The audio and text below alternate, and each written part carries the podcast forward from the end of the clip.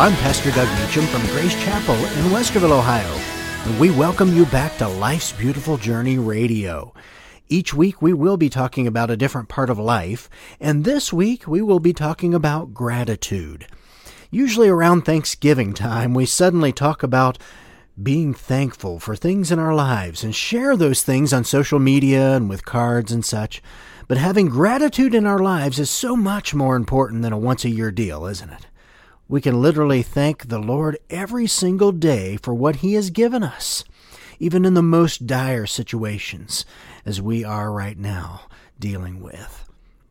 Having that attitude of gratitude reminds us of a story about a seasoned citizen lady who was going through a tough time financially and needed some groceries. So each morning she would step out onto her porch and shout, God, I really need some groceries this week, and I know that you will provide for my needs. Thank you, Lord. Then she would head back into her house for the day.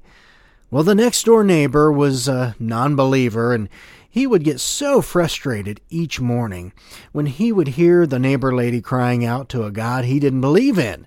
So after several days of hearing her cry out from her front porch, he thought, well, I'm going to fool her a little bit here. And so he decided to put groceries on her porch himself to show that it takes an actual person, he thought, to do something like that. So the next morning, he set several bags of groceries on the neighbor lady's porch and hid behind the bushes. And here she came out and saw the groceries and said, Thank you, God. I knew you would provide for me. Just then the neighbor jumped out and said, Aha! It was me who put those groceries on your porch, not an imaginary person in the sky.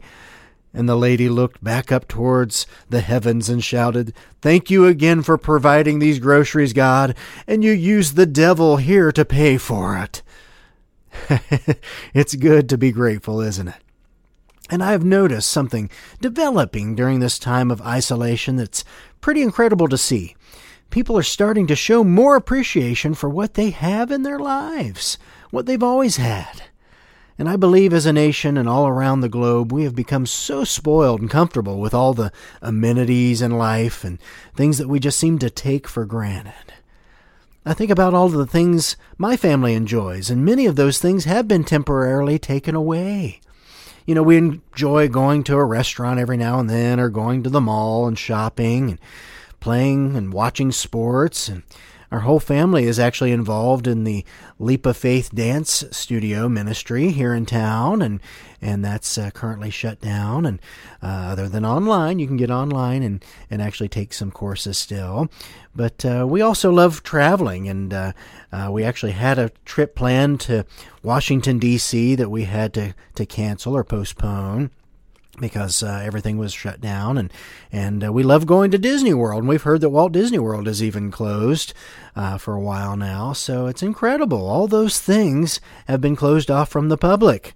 And the feeling I get while watching a, a rerun of a sporting event or a concert where so many people are sitting there or standing there side by side it makes me just think about our current reality. It seems like it's a dream or a nightmare and it truly causes us to change our attitude and have a new sense of gratitude for all of the blessings we've been given, doesn't it? One thing we have done to help remember the things we can be thankful for in life is to start what we call a blessing book. And that's where we thank the Lord for all of the big and small things in life we have been given. You might write down that you are thankful for a new job or maybe a raise that you got in your current job. Or maybe it's a small thing, something small as finding a new and more scenic route to get to that job. But the key is being thankful for all the blessings in your life. I know I'll find myself oftentimes verbally saying, Thank you, Jesus, when I hear some good news, or if I was protected while driving on the road, or simply thinking about my beautiful family and how I've been blessed by them. In the Bible, we can see a truly thankful heart in David as many of his psalms were words of thanks to God. Psalm 9:1 in fact says, "I will give thanks to you, Lord, with all of my heart. I will tell of all your wonderful deeds." Another one in Psalm 107:1 says, "Give thanks to the Lord, for he is good. His love endures forever." It's because of that love of God that we can be thankful, isn't it? We can have a change in attitude.